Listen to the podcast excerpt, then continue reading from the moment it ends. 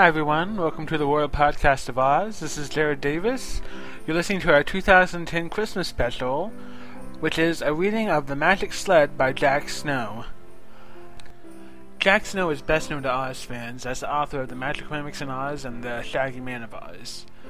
When L. Frank Baum died in 1919, he actually uh, wrote to the Reilly and Lee to ask if he could write Oz stories. He was, of course, turned down because he was only 12 years old at the time. In his second year in high school, he created the first radio review column in American journalism called the Cincinnati Enquirer. He pursued a career in journalism and primarily in radio, and spent seven years with the National Broadcasting Company in New York. He wrote many short stories for magazines and collections, such as his collection Dark Music.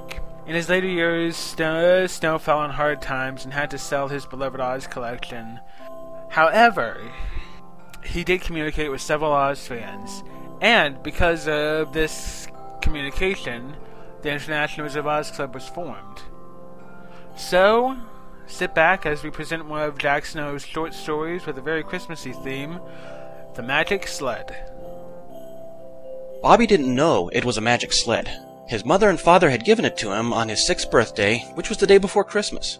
Bobby's mother and father were not the kind of people to believe that just because a little boy was born so close to our Savior's birthday he should not have a present. But even then they didn't know it was a magic sled that they were giving Bobby. The only trouble was that there was not a crystal sign of snow outside the bedroom window of Bobby's farm home as he snuggled beneath the soft warm comforters that night before Christmas.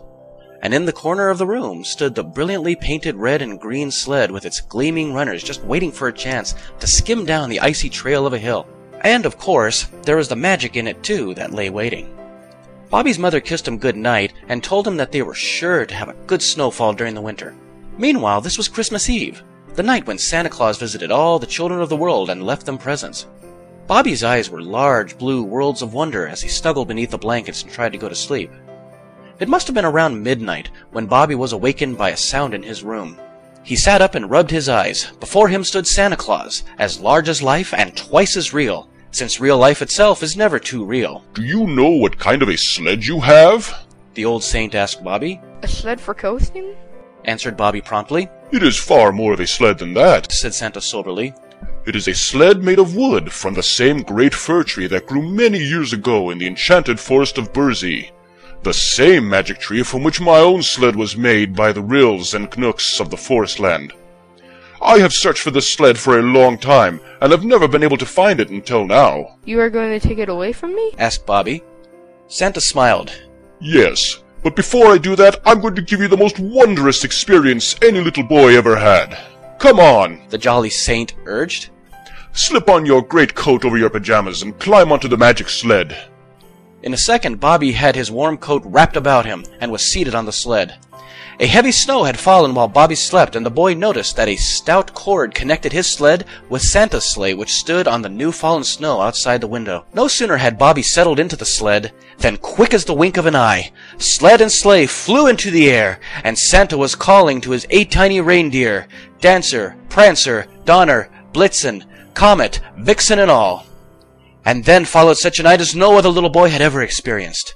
The jolly old saint's sleigh sped with the speed of moonlight around and up and down the world, visiting every land and clime where little children lay dreaming on this blessed night of sugar plums and happy toys for the triumphant Christmas day to come. And can you tell me where there is not such a land? The moon hung in the sky like a great ocean bathed with silvery light, and the stars were brighter and more colorful than the reflections you ever saw in the ornaments of the most splendid Christmas tree. It was Christmas Eve in all the universe and there was singing in the air, and that made Bobby's eyes fill with tears for its beauty. Long after he was to remember this and wonder what it meant. For truth is often so lost when we lose our childhood. And all the while, Bobby was whisked through the sky as Santa darted with miraculous speed to deliver his gifts to the little ones whose dreams were only swifter things abroad on this night of nights.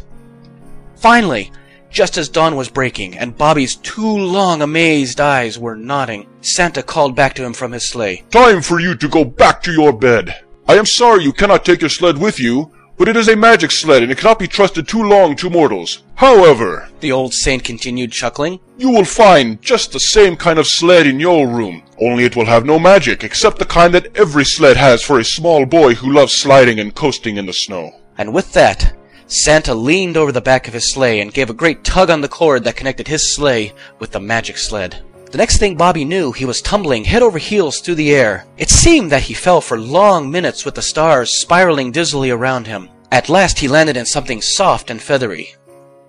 Bobby, His mother's voice was saying, what a little sleepyhead you are. Here it is bright and early Christmas morning, and you haven't been downstairs to see what Santa Claus has brought you. Bobby leapt from beneath the covers of his bed and looked toward the corner where his sled was. It was still there, red and green as ever. Only Bobby knew it was fine for coasting and sliding in the clean white snow outside. But it was no longer a magic sled. The Magic Sled was read by Mike Conway, with the voices of Kim McFarland as Bobby's mother, Daniel Davis as Bobby, and Mike Conway as Santa Claus. Music is by Kevin MacLeod of www.incompetech.com.